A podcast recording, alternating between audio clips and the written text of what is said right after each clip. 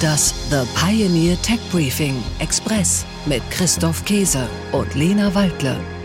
Herzlich willkommen. Mein Name ist Christoph Käse und mit dabei ist wie jeden Donnerstagmorgen Lena Waldler. Hallo Lena, guten Morgen. Hallo Christoph, guten Morgen ins verregnete England.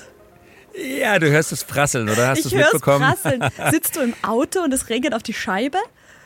Ja, es regnet auf die Scheibe und auf das Dach. Ich habe einfach gedacht, ich bin gerade in England unterwegs und benutze das Auto als Audiostudio, habe aber nicht dran gedacht, dass es in England hin und wieder auch mal regnen kann.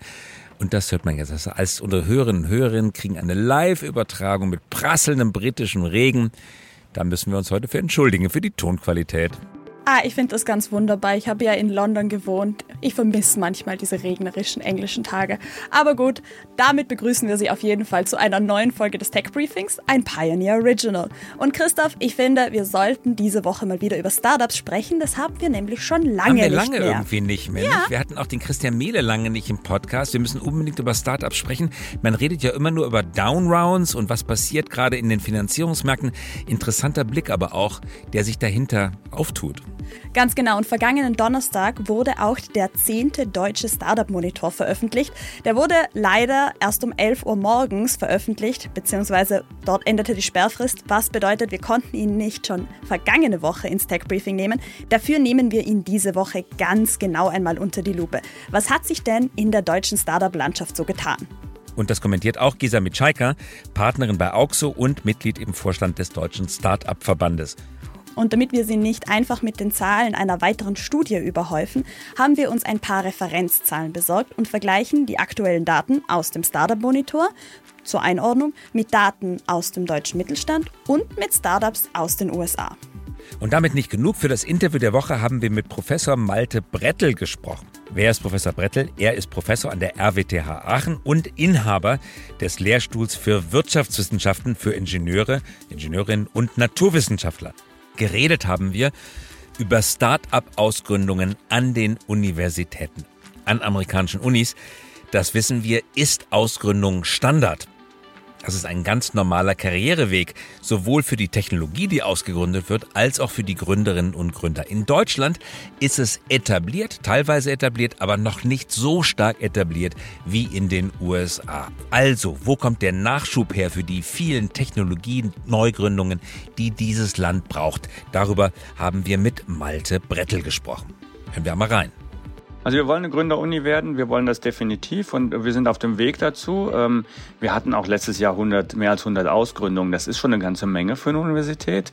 Wir geben den Studierenden Platz, wir geben den Studierenden Raum, sie dürfen dort äh, sich entwickeln. Ja, dann legen wir mal los. Wie immer mit den Nachrichten der Woche. Tech Briefing. Nachrichten aus der Welt der Big Tech. Neues von Tesla. Elon Musk hat den Roboter-Prototyp Optimus vorgestellt. Daran arbeitet er seit Jahren. Der menschenähnliche Roboter soll vielseitig einsetzbar sein und wird so Elon Musk schon bald Millionen von Menschen helfen können. Tech Briefing. Nachrichten aus der Welt der Startups. Grover wächst weiter.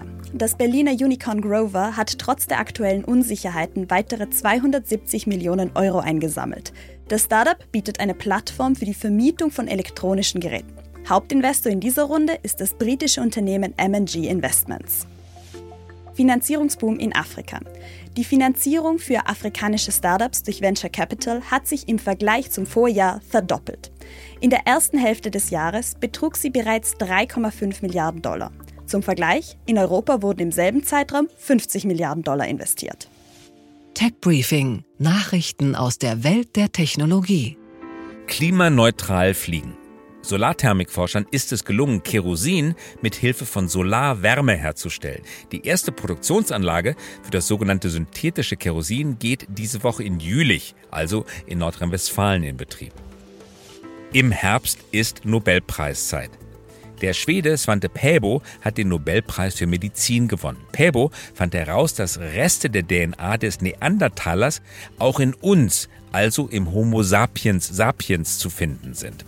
Der Nobelpreis für Physik geht an drei Quantenforscher, die die Grundlage für neue Technologien auf ihrem Gebiet legen konnten. Und damit sind wir auch schon fast am Ende unserer Folge, Lena, oder? Ja, ganz genau. Das war's schon wieder. Ja, rat mal, ob es hier noch regnet oder nicht. Hör mal genau zu. Ja, jetzt höre ich tatsächlich Nein, kein Plätschern mehr. Das heißt, ihr könnt jetzt, ihr könnt jetzt trocken das Auto verlassen. Und damit wünschen wir Ihnen noch einen wunderschönen Tag. Hoffen wir, dass Sie alle trocken bleiben. Ja, genau, das hoffe ich auch. Alles Liebe, alles Gute, guten Start in den Tag. Das war's von Christoph Käse und von Lena Waldle, liebe Grüße und wir hören uns wieder nächste Woche. Das The Pioneer Tech Briefing Express mit Christoph Käse und Lena Waldle.